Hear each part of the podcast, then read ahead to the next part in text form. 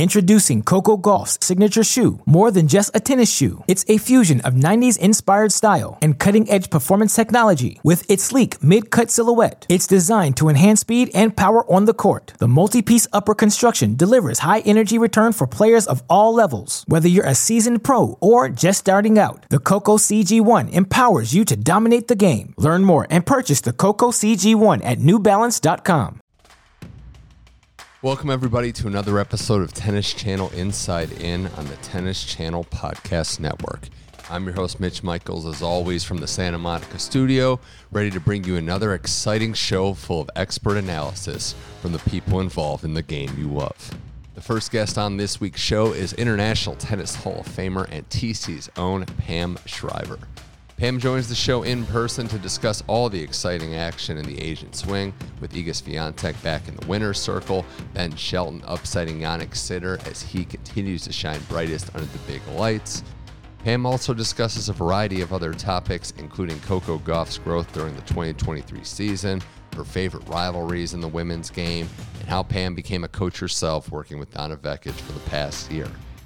And then I'm joined by Gill Alexander, a sports radio and television professional who's made a name for himself in the sports betting industry. Gill discusses his rise in the profession, his tennis fandom, how he approaches tennis betting, and how he's able to carve out his own path in a crowded but growing industry. It's Pam Shriver and Gill Alexander on Tennis Channel Inside In. Let's start the show. All right, now returning to Tennis Channel Inside In. We've done a few podcasts. It's been about a year, uh, not driving a car this time, which is good. Pam Shriver, uh, you know, fellow Los Angeles Brentwood neighbor of mine too. So, Pam, welcome to the show. I know you're a big podcast personality in the tennis streets. Thanks for coming on a little meet my show. Thanks for having me again. There's always, no matter the month, the week, there's always so much to talk about in tennis. I had a lot of notes written down, and then you were coming on. I'm like, okay, I have even more to talk about. Like, we're in the Asian swing, and I know this time of year, everyone is, you know, debating whether or not the season goes too long and the schedules, but you see the high level of tennis in a region of the world that hasn't had it in a while, and you see what these players are playing for. I mean, you can go to both tours. The top players and some of the mid level players are still out there fighting either to get the ranking points at the end of this year, Pam, or in some of the very best players. We saw Iga, we saw Sinner win titles. They're setting themselves up to be major players in the following years to come. Yeah, it's a time of the circuit that's really interesting to follow. A lot of times it can be who's managed themselves best during the year. Um, it's interesting because, you know, having joined the Donna Vekic team about a year ago, exactly this week during the uh, San Diego 500 that was in mid October in 2022, I have more of a firsthand feel to what each segment of the tour is like and how it can wear on a on a player. Because when you're when you commentate and then you you, you know you're living your life with your family and your kids yeah. you kind of forget what you went through as a player all those years ago. But it is it's a tough long season but all the more benefit to the players who can figure out how to stay motivated and stay healthy and really manage the process yeah, and Donna is a great example. Right around the time you took over, it was kind of her end of the year was great, made that San Diego final, set herself up for a good 2023. And that's just a funny story because I saw you down there at San Diego and it wasn't official yet, but it was like after the fact connecting the dots. I'm like, oh, there, there's Pam. Donna's playing. You're with your boys, I believe. And then the news breaks. I'm like, oh, that, that actually makes sense. Well, it was just a total. Um, venture on my part. I wasn't working for Tennis Channel. My kids were mostly in school. I was with my oldest, who was not in school. Um, and we just drove two hours down to take a look at a tournament where I wasn't working. I just wanted to kind of be a fan of women's tennis, connect with a few players like Pegula and Vekic on the player council. Next thing you know, start talking tennis with Donna, and she was pretty receptive. And you know, it's it's like what we saw with Brad Gilbert. Is it's it's really easy to be a positive influence with a, a new voice early on and then it's kind of been the last few months is okay because it's part time for me. I can't mm-hmm. travel all the time. It's like, how can I influence now that it's been yeah. a year because Donna's kind of been hanging around the 20 to 24 in the rankings mm-hmm. and you know has she hit her ceiling or can she really gear up for 2024 and make a push back towards the top 10? Have you enjoyed that process and, and learned some things about not just her game and her style, but the coaching process being on the other side of it, knowing that you've been involved in the game for so long? But this is a different role for you. Yeah, it's first time. I mean, it's really crazy. I'm 61. I've been playing the sport since I was four or five years old. It's been my primary A career as a player and then B career as a broadcaster. And then to throw in that I could have a new experience Yeah. um, at, at this late in the game just shows you how wonderful the sport is. And I, I have enjoyed it. I mean, I coached a little bit at like my kids at middle school, and I've done a little bit of casual coaching on my home court, but nothing like this. But also, the neat thing is to understand what it means in this day and age to be a part of a team. Right. So Donna has a couple of great European-based um, people on her team. Nick Horvat, who's Croatian, is her primary coach, and Yannick is in charge of the um, off-court fitness and also the physical therapy. He kind of combines both roles. In Europe, they do that a lot, where it's not like you need one person to help you with your training and another person to help you keep yourself healthy. Um, and then we're looking to add actually next year is a really good consistent hitting partner because I can't hit anymore. I mean, I can feed some balls. Yeah. And then Nick is a little bit, you know, older as far as it goes to be able to hit uh, in the kind of way that Donna needs. So we're always trying to help and figure out how to add to the team. Well, hopefully you get hopefully you get some nice candles out of it at least.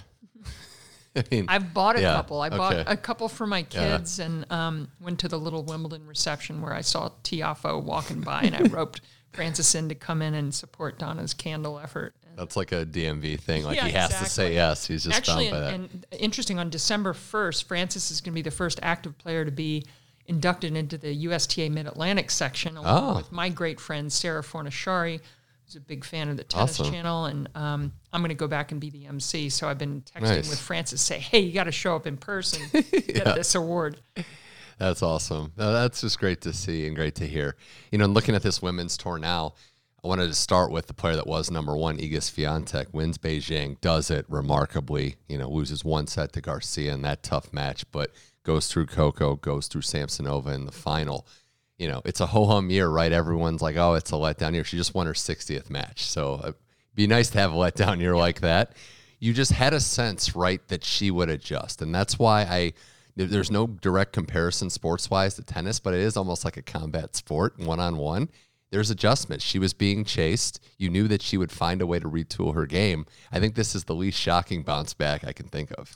Well, and you think about the great players through the years, um, the ones that have been at the top who maybe lose a spot or two in the rankings, they tend to respond pretty Yeah. well. You know, you think about how Serena responded to, say, having losses, um, the revenge tour that she might have been on at certain points of her career. And I think Iga took that when she faced Coco. I mean, obviously, Coco had the wrong side of that set after set after set, was able to come out on top in uh, Cincinnati. And then Iga, you know, she would have gone into that next match after the loss totally motivated to figure some things out. And I, I what I see from Iga since she lost the number one ranking is certainly she described a little more freedom to to try and figure out some new wrinkles in her game, whether it's coming to net more, Yeah. uh, using her second serve with a little more authority. So it's kind of fun to see the best try and get even better. The pressure is it's going to be their relative, but not being hunted every week. We're seeing it with Sabalenka. You're number one in the world, and that might not. I mean, Iga could get it back at the finals, but it's a different level of pressure. It's a huge honor, but everyone chasing you. I mean, I don't know that anyone who hasn't felt it could even relate. Yeah, I mean, I only felt it at being at the top of the doubles, which is Yeah. a totally different feeling. But um, having lived alongside Martina for all those years, really close to Chris Evert and some other number one players, um, it really is interesting to see the best. And we've seen it on the men's side for the last 20 years, how well the big three was able to just, you know, attempt to keep their position at number one, or if they lost it, They're like unicorns, so Like you can't even compare them to normal like people. Well, what's interesting about 2023 is I think it'll Yeah. go down as the first year that we get an indication what the sport's going to be like after Mm-hmm. the big three, and I'll say it's looking pretty good as we sit Yeah. here talking in mid October. Oh yeah, and and for Iga, just getting back to her for a second, Beijing that tournament, she said directly that I went for less. I played a little cleaner, and that is, you know, look, her A game is exceptional, but I did think a fair criticism of her was she didn't really adjust because she didn't have to a lot of times. If she's able to kind of make these self-aware, calib- you know, recalibrations, I mean, then watch out for everyone else, Australia and beyond. Well, just look at the quality of an athlete we're talking about. Her Yeah. skills are incredible. She loves to learn. Um, seems like she has an open mindset. Um, so Hmm. I think it, it goes together. And, uh, you know, while I'm sure she wanted to hang on to the number Mm-hmm. one ranking, um, I, think she kind of or the pressure of the number one. We Mm-hmm. can sort of see it gnawing away at her. So I think it is good for her to have a little break and then chase it down again. And on clay, it's her era. So it's her run of the mill on clay. That's never been anything, even this year winning it. I, I did want to ask you, though. This is kind of the closest I'll get to like a hot button, hot take question, although I have to warn guests because the show can and has gotten aggregated. But, you know, you mentioned her, your good friend, Chrissy Evert. Do you think Iga can get to seven RG titles? I think she can. I mean, obviously, you don't know what's around the corner as far as, uh, you know, if Andreeva, for example, just becomes like a great clay court player. But, you know, who else looks as comfortable on clay? Uh, whether it's a little older than Iga, the same age, or a little bit younger? Nobody. So I do think, um, you know, Iga can certainly chase down Chrissy's record already with three. It's hard to believe it's two years ago this week that Iga played that crazy Roland Garros in the middle of October Yeah. because of the pandemic, and that's what started to up her tally. Um, so yeah, I think anything's possible. Three banked by 22 Yeah. is crazy. And shout out to Andreeva, a 16 year old into the top 50. I was looking at the names of, of people that had done that. It's like Capriati, Serena, Hingis, Coco. It's pretty good company. Yeah, and and this at this time to do it, it was much easier back in the day. There wasn't the age eligibility rule. There wasn't as big a tennis physical. Yeah, that's a big thing. That the age eligibility rule, like, and just to explain to everyone out there, they lim- they limit your events now that you can play, right? Like that was the thing back then. It was just free for all, turn pro and play. And there were too many patterns of young players, uh, say, who started in the mid teens, 15 to 17 years of age, who struggled, whether it was physical or emotional. Uh, a combination of really talented young players early in their career, whether it was Jaeger, Austin, again, for varying different reasons. They were sidetracked and they never really got back on track. And in, the end, a lot of people felt it was because they played too much. Well, we've seen some of these teens not just get limited; they've actually gone above and beyond after they have this ranking breakthrough. Coco obviously is the great example. A good first outing, returning to the court after. You know, we mentioned after winning the U.S. Open, the life-changing moment. We mentioned that Iga was going to adjust, but what have you seen? Obviously, she wins the major, works with Brad Gilbert, works tirelessly on her game. But in the last year or so, since the last time we talked, what developments have you seen? How has she honed her skills the most and become a major champion? Well, if you'd asked me that right after Wimbledon, I would have had a totally different answer. Um, the response that Coco and the team has had since Wimbledon by adding, you know, where I know Pere Riba was hired a little bit before Brad Gilbert, but to, to to be able to merge those voices together, um, to have the presence of the dad to be able to step back from at least being in the box. I mean, obviously he's still very much involved. I thought it was a really mature decision by Coco and the team to bring on who they brought on. And, you know, to me, it was a clear, it was almost like in a much less high profile way, a little bit what I went through with Donna, which is bring a clear voice, help get rid of some of the noise that develops in your head. Um, certainly, there hadn't been a shot that was as criticized as much as the Coco Gauff forehand um, all year long through Wimbledon, and then for her to be able to figure out how to emotionally put this shot in the right place. Like the forehand's not a total disaster as long as her footwork's okay and she has the right racket head speed, but she needed to change her mindset. I felt like she got caught up in all the questions Yeah. about it instead of worrying about what makes her great on the court, which is her speed, her serve, and her emotional toughness. Yeah, and she showed all those in the U.S. Open run in the final, focusing on strengths, which is what Gilbert and Riba brought to, brought to the team. Also, and I, I've say this from the outside, but one person wins a week. How you handle the losses and how you handle the progress is huge because you can't, you can't even ego like winning all those matches. You're going to lose in this sport. So how you handle the week to week ups and downs and, and ride that wave. And she's shown tremendous maturity at her age. So I'm I'm excited to see where it goes because we're at the spot with women's tennis where I mean the final field. These are this is as adequately loaded a final field as we've had in a long time. Top ten, all but Pegula made a major final. This is a pretty deep field. Yeah, it's exciting um, when you think about like Muchova, what she was able to do, almost winning Roland Garros over Iga. Um, to see Vondrousova come through win Wimbledon, it, it you know to me it's the best of both worlds. You have some players like Sabalenka, R- Rybakina, obviously Iga, Coco, Pegula, really defending their top ten ranking, or in the case of most of those I mentioned, top five. Um, but also you have some newcomers and you have Yeah. some opportunities. So I think it's a really good balance right now. Yeah, we did talk. I think it was the first time where you're like, I'd like to see some, you know, more consistency at the top, and I think we're getting it. I mean, I think we're. It's not. It's hard to get to your era where it was just the same dominant Hall of Fame women, and maybe when you were playing, it would have been nice to have a couple less. Yeah, but certainly.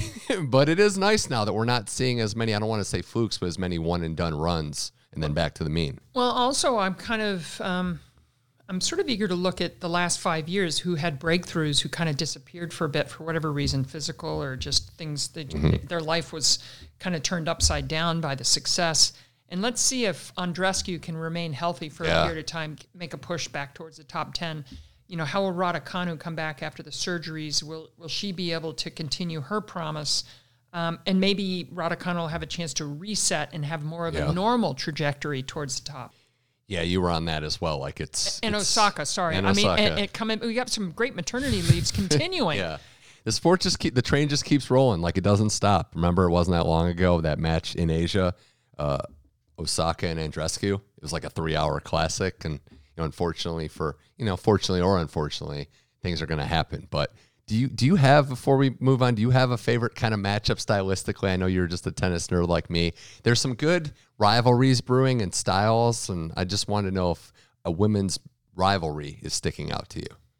Well, I think there's a few that are starting to come to the top. Um, first off, I'll just say, as far as styles, like, uh, like I never would have thought I would have enjoyed two players bashing the ball as hard as each other as Rybakina and Sabalenka. at the I that written Open down. Final. That's- I mean, that was just unbelievable. It Yeah. reminded me a little bit of a 30 year ago match when um, Capriati took on Seles in the semifinals Yep. of the U.S. Open, and it was 7 6 in the third to Seles. But it was like this knockdown, drag out power clash that wasn't full of unforced errors. And that's kind of what happened. So that was great to see. But generally, matches that I like the most are contrasting style matches where you can sort of see a lot more of the chess moves. Yeah, Iga Sabalenka or you know Coco Sabalenka in that regard. I, it was crazy. I had that like Sabalenka or Rybakina. You wouldn't think that'd be you know the style that works, but it does. Maybe it's the contrasting emotions, like the sound of metal in Sabalenka and the sound of silence. Rybakina just doesn't react. It's the craziest thing I've seen. You know, I hadn't really thought about that. It's n not only do you have contrasting styles, game style, but you also have contrasting styles with emotions. Mm-hmm. Yeah. So that that was on um, cue there for Yeah. Rybakina and Sabalenka. There's some good ones for sure. Uh, and then your, your thoughts on Cancun as the as the spot. I know a lot happened and they had to kind of scramble, but you know it is something. I mean, I would like to like we're all hoping that there's more planning in the future, but thoughts on the finals being in Cancun this year. Well, first off, big respects to the family in Mexico. I, I know their first names Gus, Gus Jr. and Gus Sr., the father-son combination that lead their family's uh, investment in women's tennis. When you think about two years ago, Guadalajara hosted the WTA Tour Final. It's kind of the last we ended up seeing of Muguruza as she mm-hmm. won it, and haven't hardly seen her since. But it was an amazing atmosphere, and they have a similar situation in Cancun. And I saw the start of the build of the stadium in the last week. It is really not enough time to promote such a mm-hmm. big event, and and I do think women's tennis, the culmination tour championships, deserves to have a better and longer spotlight. But having said that, we're still just emerging out of the most difficult time because of the pandemic and because of geopolitics. Um, and so I kind of understand how it came to be that it was late again, but it's like enough already. Let's have enough of a advance warning and really promote it because this deserves to be highlighted. Yeah, the players are all invested. You know, they're going to be there. They want to play for the ranking points, the money, everything, and the and the bragging rights. So hopefully we get to a point where it's more heavily promoted, and uh, it seems like it's going to get in that direction. And also Pegula and Coco doing it in doubles too. You can kind of speak to how hard that is, right? Like to be a top player in both the singles and the doubles tour when it could, you know, there could be that push pull. If your singles aren't doing as well, am I in the back of your mind thinking, am I focusing a little more on doubles than I should? Yeah. I only lived through that as far as late, late in both tournaments once, and that was in 88 when I got the singles final, losing to Sabatini, and Martina and I won the doubles.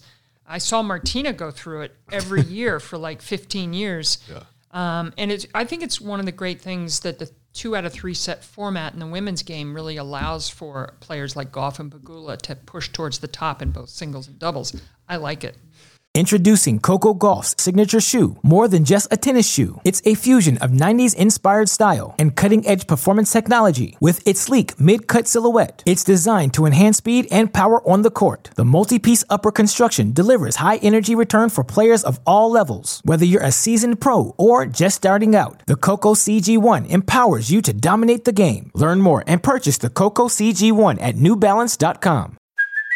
Hey, it's Kaley Cuoco for Priceline. Ready to go to your happy place for a happy price? Well, why didn't you say so? Just download the Priceline app right now and save up to 60% on hotels. So, whether it's Cousin Kevin's Kazoo concert in Kansas City, go Kevin, or Becky's Bachelorette Bash in Bermuda, you never have to miss a trip ever again. So, download the Priceline app today. Your savings are waiting. Go to your happy place for a happy price. Go to your happy price, Priceline.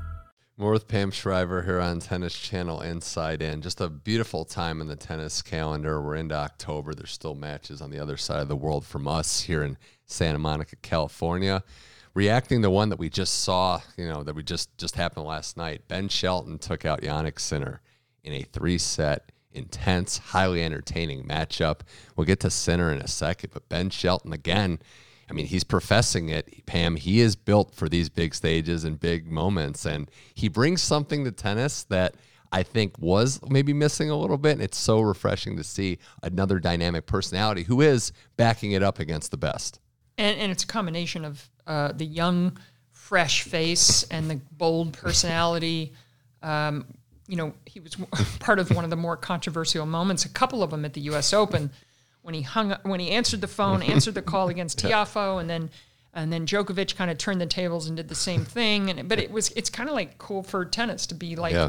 in the trash talking elite yeah. of, of, athletes. Why not? Why not tennis? And you know, I think um, yeah, Ben Shelton along with Alcaraz, Coco Gauff. I mean, they they lead the charge of this 19, 20, 21 year old age group that's pretty special. He's an exceptional athlete as far as tennis players goes. Watching the match, his movement, his ability, the power he generates. Everyone knows about the serve. What I saw today was if he can just hang in the rally just enough. The backhand was much maligned. If he can give himself more looks, because he puts so much pressure on you with that serve. Yep. It's from the lefty side, you know, like what he can do with it. He is, you know, and he's raising his level. That's the other thing. I think the question with him was that tour record when he was still a rookie, having his dad in his corner, Bryan Shelton, is a huge influence. But he is raising his level when he gets out there. We know Sinner was a little tired, but you know, Shelton Shelton went and took that match. He lost four straight points in that third set tiebreaker and still won. Yeah, and you know, you kind of think about Shelton's last ten months, say, and he had the breakthrough down in Australia, getting to the quarters, and then really struggled to win matches. Didn't win back to back matches till the summer, um, but stayed still so positive. And speaking of doubles, he got to the doubles final in DC. Uh, I think he lost that doubles final, but I noticed I was like thinking to myself when he won those matches to get through to the doubles final. Sometimes how doubles wins can help set the table for singles, and mm. it was soon thereafter that he really turned it yeah. back on in the singles, and we saw what he did at the U.S. Open. Um, and I think now um, Shelton's going to be ready to keep marching along, assuming he stays healthy, which is always the million dollar question. Absolutely no worries about Jannik, what he's done. I mentioned you, know, you win in China. He beat Medvedev to do it, which he goes Alcaraz Medvedev and throwing up in a trash can, might I add. Oh, my God. but maybe that's a good luck charm now. But look, he's number four in the world. He's working with another one of your friends, Darren Cahill. He's made a difference there. Sinner has proven that he could be next up. Now, I don't know what the gap is in the majors. Djokovic obviously has still got the stranglehold. Alcaraz has proven he's on that level. But I think relatively across the board, tennis people think Sinner could be the next one when you think about one of the more interesting off-court marketing things, it was the Wimbledon poster, right? The rivalry poster that had Alcaraz and Sinner walking down the steps first. People didn't like that. No, a lot of people didn't, but maybe Wimbledon knew something, and and certainly given their how close they are in in ages, and and their main contrast is a little bit of their game, but it's really that personality uh, mm. difference that that makes it fun. So. Again, men's tennis, women's tennis, a lot of great young stars, and um, Sinner's learning. It's not easy to win a tournament as big as Beijing and then get mm-hmm. ready again the very next mm-hmm. week. And it makes you realize how tremendous the big three were yeah. to do that year after year. What do you think something that Cahill's made a difference on Sinner's game or maybe mental outlook to this long grind of a season? Yeah, well, Darren is definitely not only a great tactical, technical coach, but he's a great mindset coach. So I think um, that's been an improvement for Jannik Sinner to believe he belongs at the top. Uh, when I first talked to Darren uh, about 14 months ago, when he first started with Jannik, and I, I, asked him, I said, "What are one of the things you're working on early?" He said a couple things with the serve. Mm-hmm. Really felt that, given his height, given his live arm, that he could get more out of the serve. Mm-hmm. You know, and obviously, the more free points, and I've had this conversation with Donna a ton, is the more you can hit your targets on your serve, win short points, especially. Mm-hmm you know, as your career develops, it's just easier. So the serve to me will always be the most important shot in tennis, and I feel like that's where Darren's made one of the biggest differences. Makes sense, and you can just look at a guy like Novak Djokovic, whose serve MPHs isn't as high, but it's gotten better. He's worked it, and he's so money in big points, hitting the target, and getting a free point. And look at his second serve, how much that shot's improved in the last 15 years. Yeah. I mean, really, for Djokovic, it's like shoring up the forehand from early in his career, his mental game, and then that second serve, and you you improve those three yeah. areas as much as he has. No wonder. You just have to evolve. I think that's what it comes down to. The game is constantly improving, getting better, and you're not getting any younger. Djokovic like a chameleon out there. We saw it in Serena. We saw it in Federer at the end of his career too. So yeah. something to consider. I mean, listen, capturing longevity right now, given the physical nature and the demands on the arm and the hips and the feet and the ankles. Mm-hmm you know the way pl- athletes move. I mean, you see the way uh, players move these days, and if you turn back the channel like 30 years, you almost feel like it's a different sport in some ways.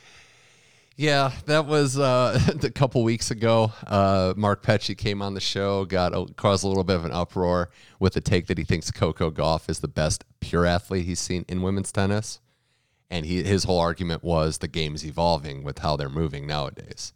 Not to take away of like tennis players and what you accomplish. Also, with the caveat of like it's hard to compare eras. So yeah, it's hard to you know compare, what I mean. compare eras of great athletes yeah. like like put Graf up and, and he, Navratilova yeah. and um, yeah.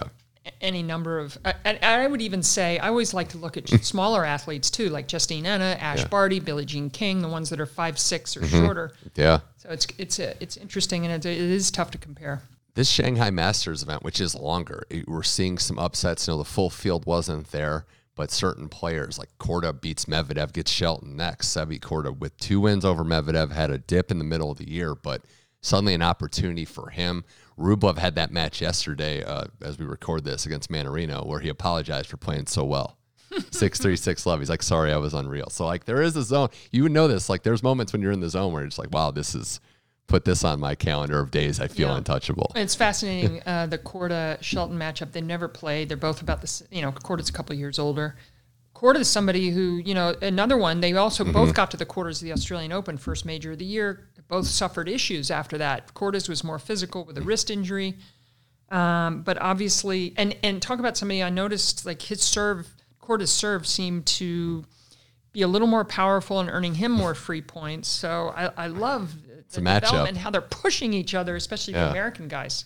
Yeah, we've seen. I mean, even in this tournament, like Hubie Hurkacz wins, uh, Muresan, the guy who kid who beat Alcaraz, he wins again. He beats Ruud last night, and this is somebody, and I bring him up with this expanded field. There's going to be the arguments of is it good, is it bad. He's not in the draw. He might not. I mean, most likely it would be tough for him to get out of qualifying, but a bigger field, and opportunity, and here he is setting his Europe. And just shows you the depth in the game. Um, when you see you know, players ranked, you know, around the 100 mark or even lower have their chance. Mm-hmm. And, you know, they they go into it maybe they've had, you know, some futures or challenger tournaments that have they've been through the semis and the finals. They've played sometimes you can play more matches at the lower level and then you're you get your break in a main mm-hmm. big ATP tournament like Shanghai and you can really yeah. pay it off. Whereas you get some right. players that are ranked around 20 because they're playing high level tournaments. They've only played a couple matches in the last two months. Yeah, I mean this tournament still does have Alcaraz, so I'm like not fully saying we're going to see complete parity. Uh, his match with Evans was exceptional, and I wanted your reaction to the thoughts. He's like, I think about Djokovic every day, every practice, getting number one and beating the best. Well, I think that's part of building a rivalry, right? I mean, it's really been special what's happened since Roland Garros, um, because that was the semifinal that everybody wanted. They hadn't you know, they I guess they'd played in Madrid the year before. Yeah. but they hadn't played at a major. Um, and then even though it didn't end up great because of the loss of condition by Alcaraz, the first two sets were just mind-blowingly great, and then the Wimbledon final the same. So whenever you can get two great matchups late in a major that are that memorable, a rivalry is born. And I love the fact that Alcaraz just says out front, I think about him every day. I don't know if he thinks about the number 23, because that would be a little intimidating. Yeah, we have to. that's true. That's a lot of majors, and that's why I say if Alcaraz finishes with like 12 majors or Pete Sampras is 14, let's not overlook how insane that is to win that many majors. So, but he's got the goods for sure. And, and the last thing on the men's matches that I wanted to get to, you know, Ugo Humbert beat Tsitsipas. Humbert has a stat that's like nine and nine versus the top 10 for a guy who's never been in the top 20. And he's got a worse winning percentage against, uh, yeah, lefty and against the non top 20. Yeah, I just wanted to make sure I was Yeah. 100% that uh, lefty because I do think these the lefties Yeah. on both the men's and the women's tour have this innate kind of benefit of you don't see as many lefties and you can just surprise them. Look what Mannarino's done this year. He's had one of the best years of his career in his mid 30s, and and Shelton on the younger side with his Yeah. leftiness. So I, I, it's The- great. The Mannarino Shelton, that's like the spectrum of like power in tennis, right? That's like w- both ends of the spectrum. Did you ever play anyone like Mannarino that like gave you nothing power wise? Well, actually, from the back of the court, I was a little bit known that way, where I would just kind of like slice and dice and push it back, and then wait for the short ball and then come in. But no, I think uh, Mannarino combination of the lefty and the lack of power. What does he string his racket at? Like a, like a fishing net. yeah. Um, it's an unusual package. He also says he doesn't know who he's playing Oh, until that's right crazy. before, right? Is like I know tennis players, you guys can be like all athletes, maybe a little quirky at certain things, not looking at draws. I kind of understand, but to not know, I mean, in this age of scouting, I was like, wow, It was funny this week. Uh, Don, Donna and I spoke a couple days before the start of Zhengzhou, which is on this week. I think that's how you say the name of the city. And and she told me she was going to play a certain player, and then I looked the next day to find out when she played, and it was like totally different. Turns out too late withdrawals. Uh, but she doesn't like to know anything other than her next opponent. And and like during the U.S. Open this year, didn't want to know who she played that when the draw came out because it's like gives you four or five days, Right. and sometimes that's just too much time to think about one Right. opponent. I think it's fair to have a day. I mean, not, Yeah, to literally just show up at the court and be like, oh, I'm playing. Yeah, I mean, Yeah. obviously, you're in this day and age. Every Yeah. pretty much everybody has a team, so your team is in charge of Mm-hmm. the scouting, and then a lot of people don't want to know the game plan days and days in advance. You want to talk about it the day before. Well, the last thing too with this, where should we be concern wise with Tsitsipas? Because it's there's you know, it's been an interesting year to say the least. There's been a lot of turbulence. I'll I'll put it. Yeah, a lot of turbulence, a lot of on and off court uh, social media posts, a lot of stuff about the coaching situation, dating Badosa. You know, I, I know what it's like to be the chaser and to not quite get there. Um, it was exhausting. When I, I, I had about eight or nine years where I was somewhere between three and seven in the world and trying to chase down Chrissy, Martina, and then Graf and Seles, and eventually hit the wall uh, around when I was like 27, 28. Um, so whether or not that's happening to Tsitsipas now, and kind of like a little disheartened now seeing the quality of Alcaraz, Sinner, and and even Shelton. Maybe get past is like a thing that For creeps. sure. And he had that two sets to love on Djokovic in the French Open final. To not have a major means Zverev dealing with similar things up in that match against Thiem, but it weighs on you. I would just say, and I don't even judge the the personal life stuff. More power to him. Let everyone be happy. Stability in the coaching ranks does matter. You you can't convince me otherwise. Look at these players that are having success. I think he. I, I hope whatever he decides, it's his life. He's a grown man. It's his career. That he does get to a place where there's stability. Well, it's interesting when you look at. Uh, I'll throw in Sofia Kenin and her dad, and even Coco Gauff and her dad, and Tsitsipas. Is it's a combination of when you get a young adult, um, and I'm going through this now with my teenagers that are 18, 18, and 19. You want them to strive towards independence from their parents. You want them to be, you know, supportive of your family, uh, but yet have their own path. Mm-hmm. And so it's it's up to both. It's up to the it's up to the maturing adult, in this case the young player, but it's also really up to the parent to give the green light Right. that it's okay Yeah. to, for the parent to take a step back. That's why I highlighted what Yeah. Corey Gauff has done Right. to help Coco. Well, I just didn't like how the the Philippoussis thing was handled. It didn't seem right to me that he just says in a press conference like we're we're kind of ending our relationship now. But you know, that's a, that's a tough Well, we've one. heard that before, right? They've had Yeah. like this in Yeah, out, in yeah. out. So I I, I don't know, but I, I think if I was Philippoussis, I would not. If I was asked to go back a third time, I would have to say Very N bad. O. Coaching movement's tough. I, I want to say that with giving a shout out to Qinwen Zheng for uh, you know righting the ship after some stuff that went down for her. It's just it's tough, and I know the coaches we talked about last week have a right to move on because it is a cutthroat business. But just hope for some professionalism in uh, how business is handled. Yeah, I mean, in that case, Wim Fissette obviously was coaching Osaka, and before Osaka took the break, and um, you know these are these are tough these are tough things, and I don't know the ins and outs, but I can certainly understand professionally why Wim would want to try and step up to the challenge of getting Osaka back on Mm-hmm. For sure. Yeah, for sure. Hope these players can uh, bounce back and play their best tennis going forward. Uh, wrapping up here with Pam Shriver on Tennis Channel Inside In. A couple quick hitters before I let you go. We're both happy as relative East to Midwester Westerners at heart that Cincinnati's staying. Reing up for it looks like another 25 years or beyond. Djokovic and Coco Gauff make the announcement, but the Charlotte, uh, you know, luring was there, but the Cincinnati Masters staying at home.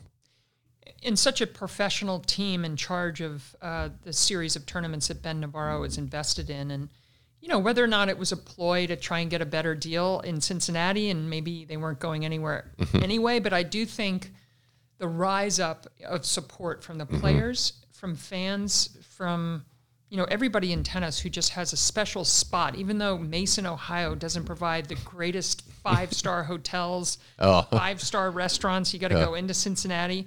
It's still such a beautiful fabric of the of the Midwest, and it's a really important tennis region for our country. I like seeing the matches when Kings Island is just shooting off fireworks just while tennis is going on. But I had faith in Todd Martin running that now that he would, you know, Midwest guy was going to keep it there. So props to Cincinnati for, for keeping it going. Also want to give a shout out. We, we mentioned it last week, but another coworker of yours, Lindsay Davenport, going to take over the Billie Jean King Cup team. I, th- I thought Kathy Rinaldi has done a great job. It was a great run by her, won the title in 2017, but something kind of feels, you know, perfect about Lindsay Davenport being the captain of this team. Well, Lindsay's really done it all in the sport. She's been number one and won an Olympic gold, played on all the then it was called Fed Cup, uh, is uh, part of the support team for, to, for one of the rising young stars in the in boys tennis with their son Jagger. So Lindsay knows all parts of tennis, from what it takes to win a major, an Olympic gold, team events, you know, how to manage the season. I think she was in the coaching box when Madison Keys had her first great breakthrough in Melbourne, getting to the semifinals. And people have a lot of respect. And when, whenever I listen to Lindsay on Tennis Channel, such great quality, such an incredible tennis IQ. I'm not sure I realized when Lindsay played that she was so sound mm-hmm. with the tactics of how to play. And I think those little tidbits that you can do from the sideline uh, in the coaching box in the Billie Jean King Cup, I think Lindsay will make a difference.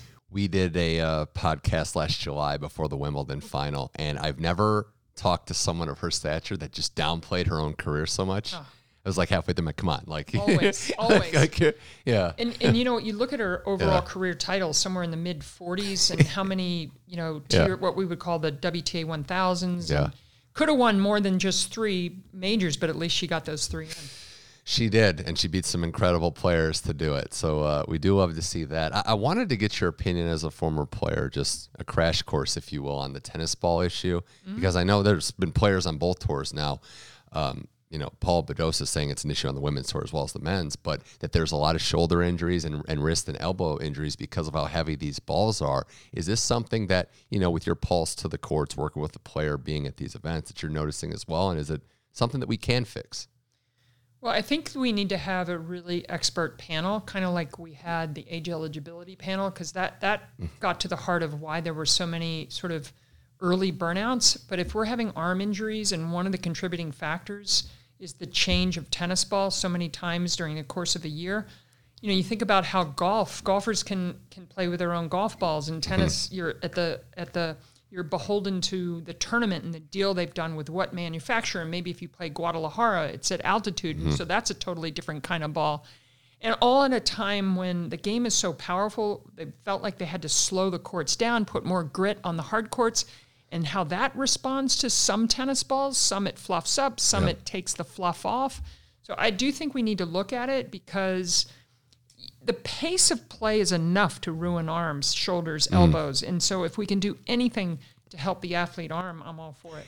there is the and again this is a tennis player argument out there that they want that the balls are slower they want longer points and that is a negative reaction to the health if that is the case and there's something we can do to change that i'm all for it because you don't want players getting injured you don't the season and and people will look at how long the season is as well so I mean, we're into month 10 of this and we, you know, we have players dropping like flies. It seems like it's something that can be at least adjusted a little bit. Yeah, and look, I know the sport has reacted to different phases of how the game was played. When the men uh, were dominating in the 80s and early 90s with a lot of big serving and like Yeah. it was like serve plus one. There was very few rallies over 4 Mm-hmm. Wimbledon slowed their grass courts down. So they played more like hard courts. The balls were probably adjusted. So I just think we need to not let the pendulum swing so far and say, Mm-hmm. oh, because I want entertaining long rallies that actually hurt the Yeah. body and the wear and tear. So you got to split the difference. How different would you say, having your experiences, that Wimbledon court is from when you played? Oh, well, it's funny this year. I wouldn't call my, my the way I hit this year exactly um, the way I used to play, but I did hit for about 15, 20 minutes on the grass Yeah. courts, and the bounces are definitely higher. Which for me, at my age, I was happy not to have to bend down. Right. But the, you know they have homogenized a little bit so that grass courts definitely play more like a medium pace hard court. Well, I'm excited to see the rest of this year. Uh, last thing for Pam Shriver is always generous with her time. Um, might be hitting the links later today. From I think heard, I am. so- I'm, I'm playing with the former Baltimore Oriole, Brady Anderson. He's been Oh, a friend since Brady I Anderson. put on my charity tennis Okay. event in Baltimore. He loved tennis. He got to know yeah. some of the women players back in the day, and so we're going to tee it up. Didn't know he was out here. I 50 home runs in '96. I remember. That. You know, I, I will say, Brady was one of the first really sad moments for me as a as a Cleveland, formerly Indians fan. That '96 season, they came in and beat us, and I just had to Sorry. witness that. So, I hope you guys get make it a series this time. The, the last thing though is. When, what about Rafa coming back? What should we expect? I know I want to be reasonable. I don't want it to be the cliche farewell tour, but you know, should there be a little optimism or taper expectations? What should we expect when Nadal comes back? I think taper expectations. I, I feel like, you know, the three out of this is where the three out of five set format. If if he wants to really have the ultimate goal, which is to add to his tally of majors, I just think it's really hard now with what his mm-hmm. body's been through. I do think the two out of three, whether it's the Olympic Games, there's certain things he could mm-hmm. maybe try to manage and and be respectable, but I, I'm having a hard time seeing how this is going to go down. And it's that game evolving. There's always a new crop of young strapping men entering the workforce and just coming in. And you know, we saw that with Federer. I mean, with the last time we talked, it was okay. He saw the writing on the wall. You joked about it, like that Sinner Alcaraz match happened. It was probably like, okay, might be time to exit stage right. Yeah, and, and when you think about all the work that Rafa has put into his game, the reps and that topspin and the way he his physicality and he's had to make some adjustments mm-hmm. and cut down on the hours of training to try and have a long career, which he has had. But now it's a certain point. Where else do you turn? Yeah. Well, we'll just cherish any time we get with him. 100%. Uh, Pam Shriver, always a blast. Thanks again for taking time out of your day to come on the podcast. I know you got your friends with the A-listers. We're trying to always chase that outstanding show. So anytime I get to talk tennis with you is a blast and a privilege. So thanks again for coming on Inside In. Looking forward to the next time. Huge thanks to Pam Shriver, the Hall of Famer, the Baltimore Orioles longtime suffering fan. Unfortunately, it didn't get any better for her in that regard, but she's one of the smartest tennis minds I know, and it always is a privilege to talk the game that she dedicated her life to. Thanks to Pam Shriver for joining Tennis Channel Inside In. And the next guest on this week's show is Gill Alexander from the VSiN Network in Las Vegas, Nevada, a sports betting expert, a weekly radio show host, as well as a podcast show, Beating the Book, which is also his Twitter handle. Gill was a tremendous guest telling his life story from breaking into the industry with that passion for sports, how he took to the gambling market, became a professional and expert in that, his love of tennis, how he approaches the tennis market, and how he deals with people that still have negative connotations and feelings towards gambling in the sports industry. Here's Gill Alexander for a tremendous chat now on Tennis Channel Inside In.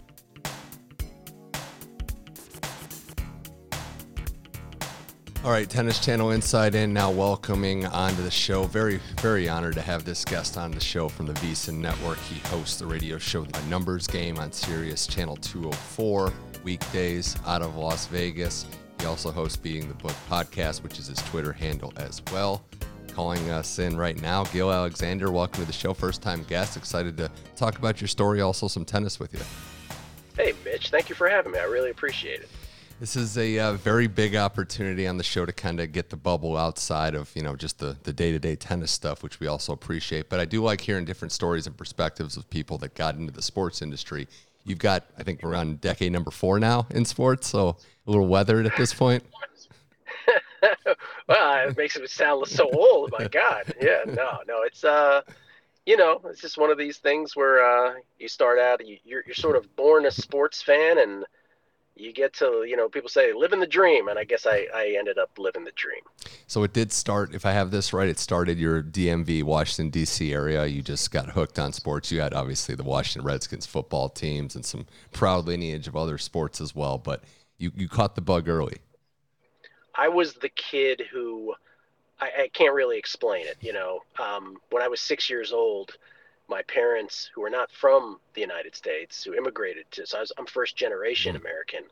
Uh, but at six years old, I was the kid who ran to the front door and grabbed the Washington Post and read the sports page word for word. And my parents sort of had to walk over me. I was so entranced. And the first time I saw a Skins game, I could think of nothing else. So I, I can't really even mm-hmm. you say, oh, I, I, you know, I went after it. I, it was just born that way. I really was. Yeah, it's fascinating. And, uh, yeah, no, it's it's the the part about the you know having immigrant parents because I have a similar origin story. And a lot of people I think that are just born into sports or just have the bug early, but you were literally the first to kind of discover it, so you didn't have it passed down. This was a pure organic love of, of the games. Yeah, and my memory, some of my greatest memories of my father, quite frankly, uh, who's no longer with us, were going to Skins games in DC, and him loving, you know, developing the love for American football because of his child's love for it. And that was a way for us to connect. So a lot of a lot of Americans wax poetically, a lot of uh, multi-generation Americans wax poetically about their love of baseball and how their father took them to games and that was the way they bonded. And mine was sort of a reverse football thing, if you will. Oh, it's it's very cool. It's a good perspective to kind of hear. Uh, but how was Dad with the fantasy football stuff? Because I hear you got in trouble in middle school. You were, and this is you know before the industry really blew up. You were all fantasy sports, and maybe maybe the leader of uh, some stuff going on there. Well, it wasn't fantasy. In uh, you know, I, I collected baseball cards growing up, and then there was a price guide, and that was sort of my first experience with sports connecting to money in any way and value. Um, not that the baseball card industry has really grown from there, I have yeah. to tell you but uh, yeah, I did. Boy, you know a lot. I I, uh, I did a football pool, just a simple NFL betting picks football pool that no one taught me how to do. No one told me to do it, but I was like, hey, uh, it wasn't against the spread. It was just pick winners. It was two dollars. Kids at school. I went to a a private school outside of DC, so it was like super buttoned up. You weren't supposed to gamble, let alone do your own side hustles. Yeah I remember my whole thing was, oh, I won't. My my thing for running the pool is I don't have to put in the two dollars, but I could still win it. So like I had all these like things that in my head, and then I I got caught finally after years of being worried that I would get caught doing this. A teacher uh, grabbed grabbed my shoulder. I'll never forget in the horror that the, that my my thing had finally been found out, and I'll never forget in his uh, North Carolina accent. He said to me, he said, "How would I get in on this?" so I sort of knew yeah. um, hey, maybe maybe people like to gamble on yeah. this kind of thing. Yeah, you just wanted you know? some advice. Yeah, that's that's that's hilarious. Um, you know, and you mentioned like you go to these good schools, you know, all the way through college. was working in sports on the background, or were you on the forefront of your mind, rather, or were you just kind of playing it by ear and just seeing where life took you? Because I, I asked that question to a lot of people, and the results are mixed, whether they had a plan, like I'm getting to work in sports, or they just figure it out as it goes. Uh, you know, uh, getting back to the immigrant parents, I had, uh, let me be more specific. I have uh, Jewish parents who, uh, this will be very stereotypical, where their idea was one, you know, I have one sibling, he's an older brother. One was destined to be a doctor in their minds, and one was destined to be a lawyer in their minds. And as cliche as that sounds, that's how my parents viewed things. And they meant well, and they meant well. They got their doctor. Um, you know, Mitch, they got their doctor. They didn't get their lawyer. I just didn't have it in my heart. I applied to law schools because of the pressure of my of my dad specifically. I got into some good schools. I didn't go. I did the whole. I'm going to defer this for a year, and then I, you know I think I even deferred it for a second year. I just kind of figured out at some point. It's like I knew what I wanted to do when I was six years old. When I was reading the Washington Post sports section, when I was imitating the voices of announcers, and you know, to my parents' credit, and I say this slowly, right? Because yeah. I'm not like I'm, I'm sort of giving them the benefit here. At some point, they sort of figured out, well, maybe this kid knows what he wants to do. Yeah. But it was not easy. Like there was a lot of years, even in adulthood, Mitch, where I was just like a lot of pressure still from from up above in the family. So I, I ended up there. I probably should have ended uh, should have ended up there sooner, quite frankly. Yeah, I also think not to kind of you know date yourself age wise, but the industry hadn't really exploded. Not just you know sports gambling, sure. but sports itself. So there would be naturally more trepidation to the fact that we don't know what this is and what his plans are, and you know following in your brother's footsteps. That's a pretty hard act to follow, getting a doctor there. But you know, and, and looking at oh, yeah, yeah, it evens out yeah. in the long run though um, looking at it kind of from the perspective of how you had to get there. And I, you know, did the research on you, and I'm just fascinated. It sounds like you, you know, what you made up, what you didn't have an experience, you made up with just kind of working your way through and maybe talking your way into roles.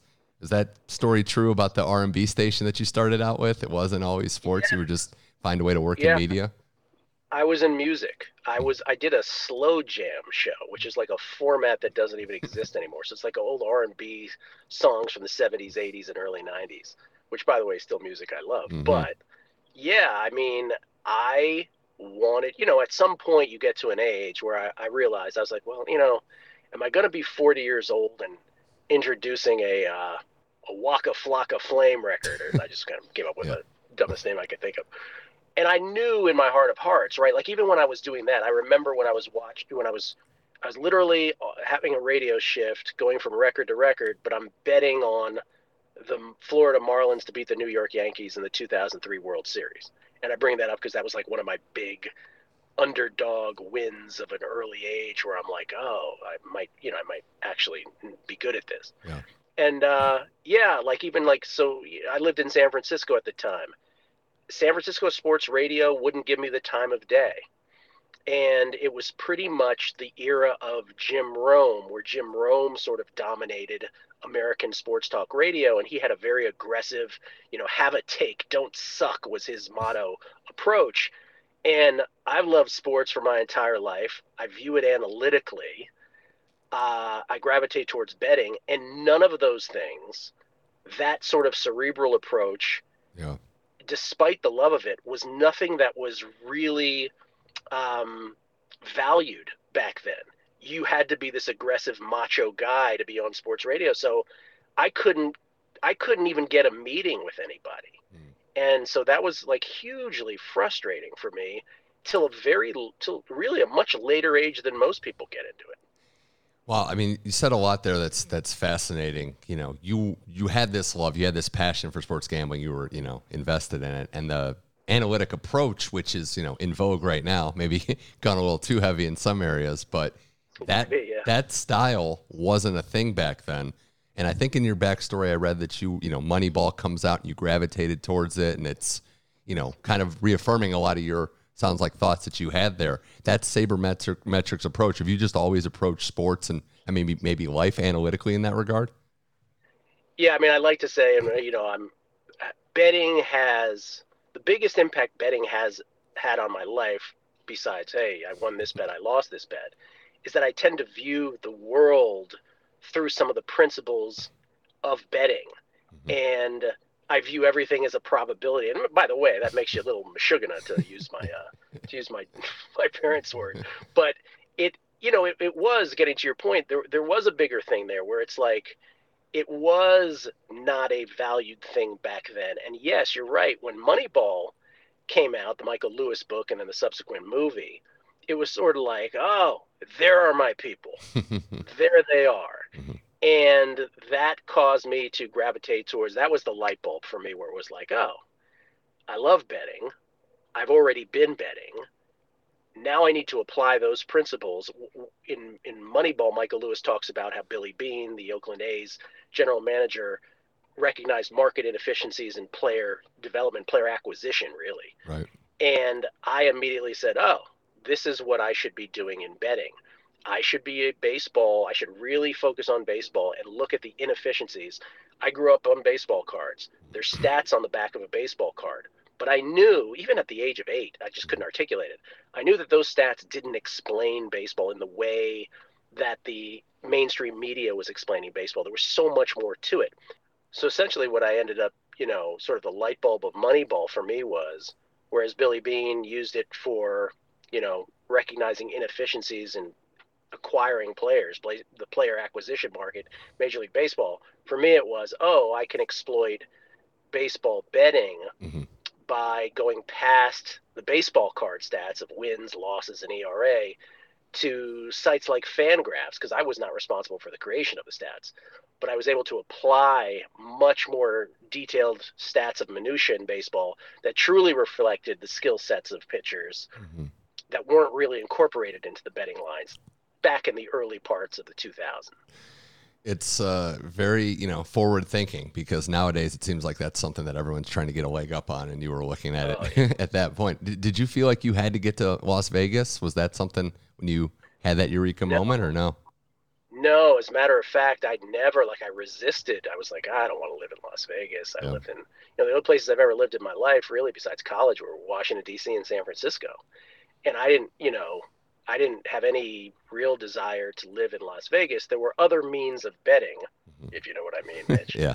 and uh, and so I was able to, you know, I was I was fine doing that. It was only until I became actually employed in sports betting media that I finally moved to Las Vegas.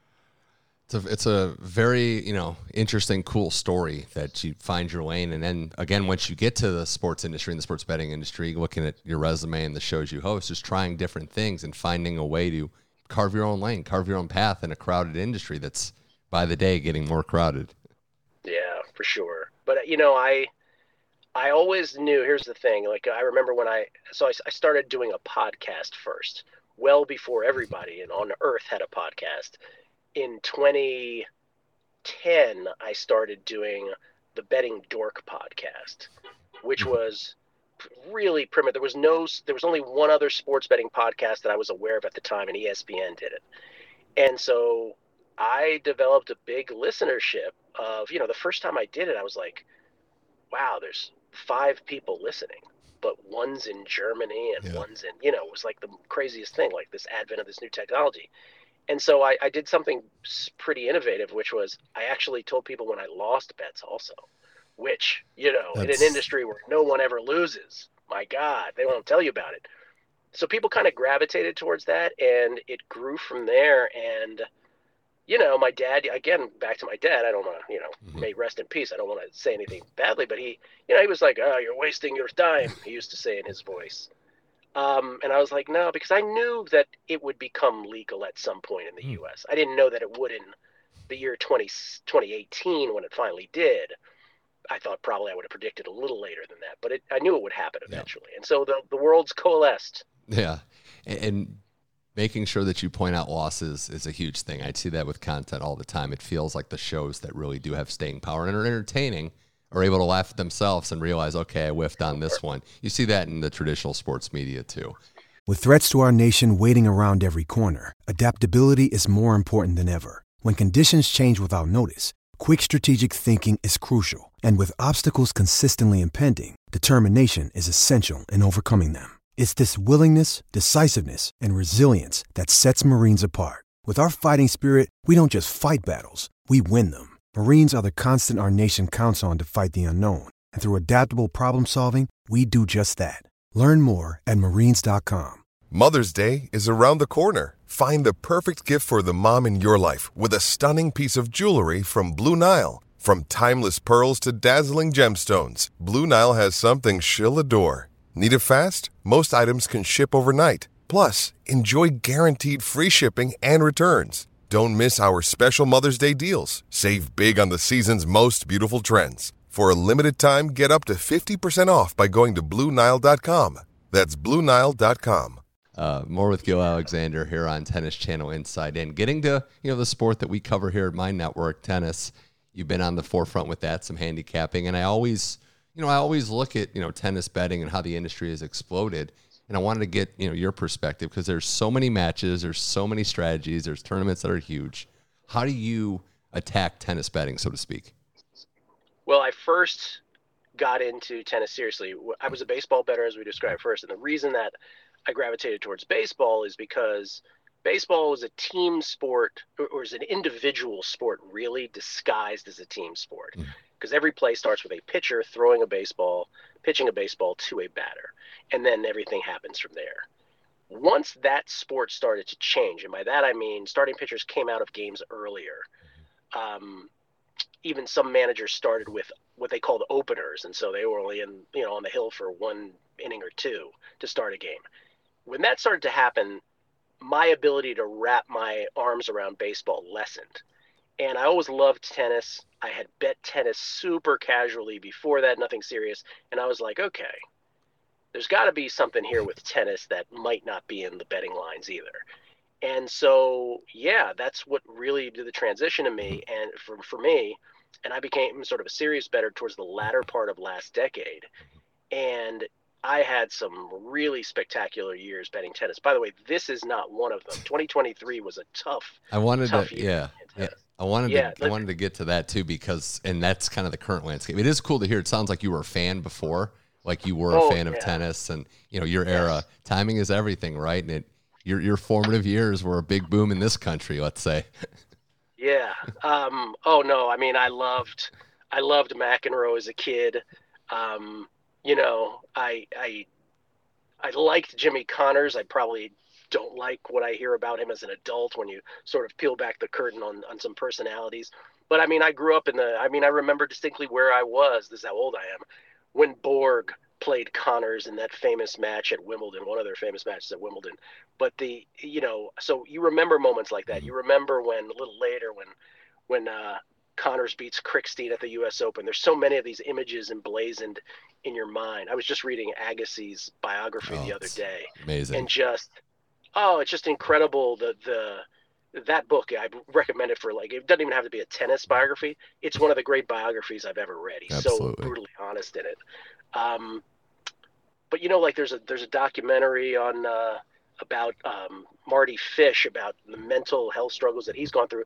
I've been to one U.S. Open match in my life. That happened to be it mm-hmm. coincidentally. So tennis was always something through the years that I loved. But from a betting standpoint, I was like, okay, let me see if I can exploit this. And you know, 2020, I had Iga Swiatek winning the French Open. Yeah. Based on her numbers, her raw data, which I'll get to in a minute, from some of the lower tours. And she won as a 33 to 1 dog, 30 to 1 primarily in most places.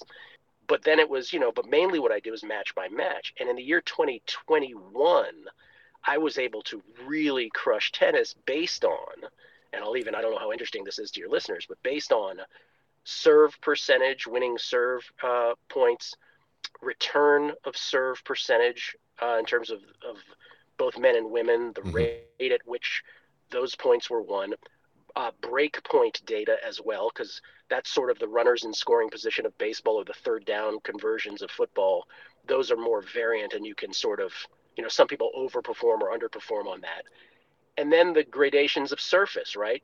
clay versus hard court versus grass, and within hard courts themselves, yeah, different gradations of what's fast hard court, what's slow hard court. So all of that I became a, a, a super big tennis bettor. But I will tell you, like the edge this year is much more difficult to beat this year for me. Right. And in terms of grading out, that's why tennis is so fascinating. If we're just talking head to head matchups or for futures to win tournaments, there's rankings, but as you know, it's cumulative to the year. It doesn't take into account form, surface is different. Also, head to head, how players do in individual matchups. And as you said, those stats peel back a lot of info, how players serve, how they return, the matchups themselves. You know, again, props from the Iga call. I know not everyone would give you props, but I'll give you props on this show for that, that you. call. Well, in 2020, that that was a that was a heck of a, a thing. Yeah. You know, I think by the way, just to get into that, like mm-hmm. I think Iga's win at Be- in Beijing here this past week was her way of saying, "I hope you all enjoyed it while it lasted." Yeah, uh, it's about me again. It's it's so true because she's still well, ho hum. This isn't her best year. She's not number one. She still won 60 matches on the season and counting. And right. people are going to make adjustments. Iga was the top dog. They were chasing her. They raised their level. Coco wins the U.S. Open. Sabalenka's got number one. Of course, Iga's going to bounce right back herself. So that's just the, uh, another thing that I look for there. But we have a lot of still a lot of still info to get to on this show, and I wanted to kind of get Gill your perspective on. You know, we're coming off an era where we had top dominant players. We had the big three on the men's side. We had the Serena Williams era we're getting there with players like Alcaraz and Iga, but maybe that does make it harding. And I'm curious to hear your take on on this. If it's harder to price and, and make bets, knowing that the field does seem a little more wide open than it's been. Not that it's a bad thing for the quality of tennis, but how does that impact the betting strategies? Yeah, my, my buddy Dan Weston, who uh, who bets tennis for big international site like Betfair and Pinnacle, we had a discussion about this the other day where it's like the margins do seem thinner this year in a way that there is a little more variance than we'd like in terms of outcomes. I mean, I, I just anecdotally, I've lost so many bets this year on in, in matches where you're like, I cannot believe I lost that. Like, right? Like you still feel you had, good after. You're like, I'd make that bet again. I'd make that bet again. And that, by the way, that's the key to betting, yeah. right? Being able to yeah. overcome negative variance like that. Um, you know, it's interesting. I'll just from a macro, non-betting perspective. Iga being as it, it's so funny. You're right. It's considered a down year. That's because she came off a year when she won 37 matches in a row and you know won two slams and was number one for 75 straight weeks. And she won five tournaments this week. And you know, it's five this year rather. Pardon me and it's considered a down year. I still think she's the best player, but you're right. Like those other players raise their level, and that's going to happen. I will say on the men's tour, if you look back on 2023, and I get it, we're still in October, so there's still a little more to be written about it.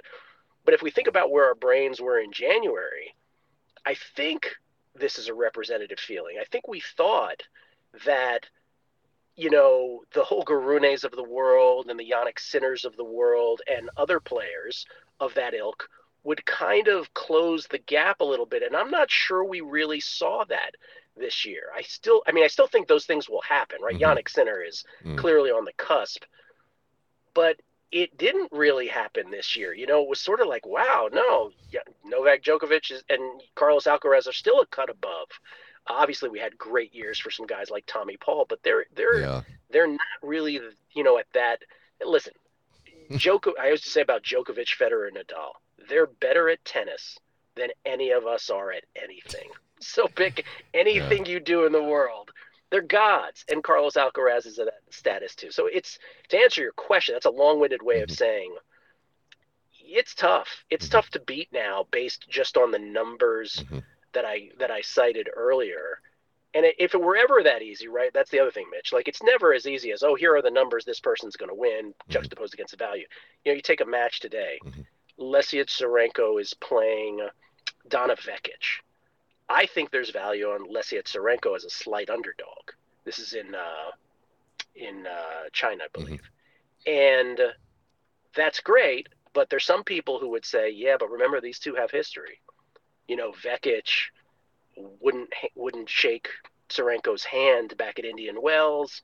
The injury drama. You know, yeah, because yeah. well, the injury drama. Tsurenko acted like she was going to retire mm-hmm. after every point. Mm-hmm.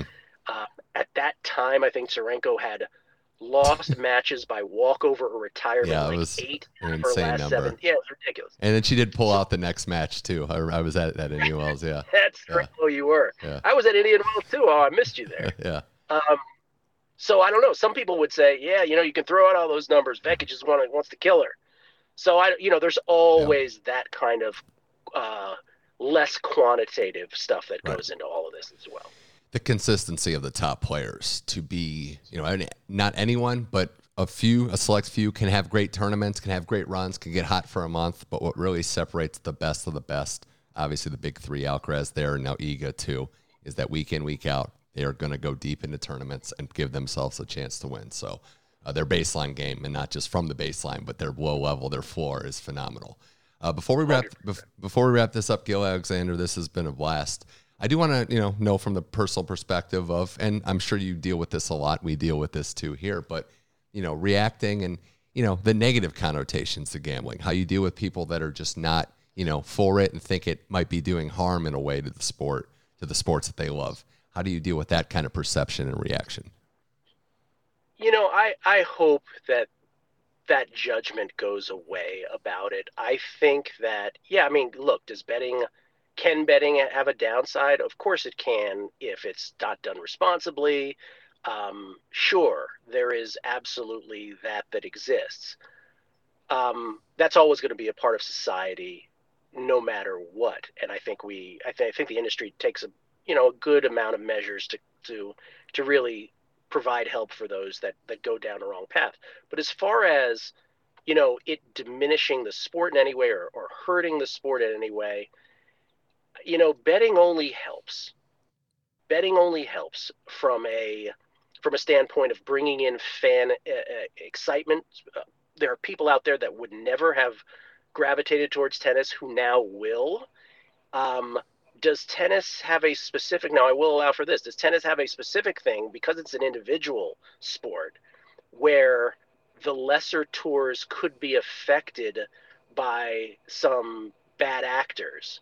Yes and we've seen that and that is absolutely still something that's out there.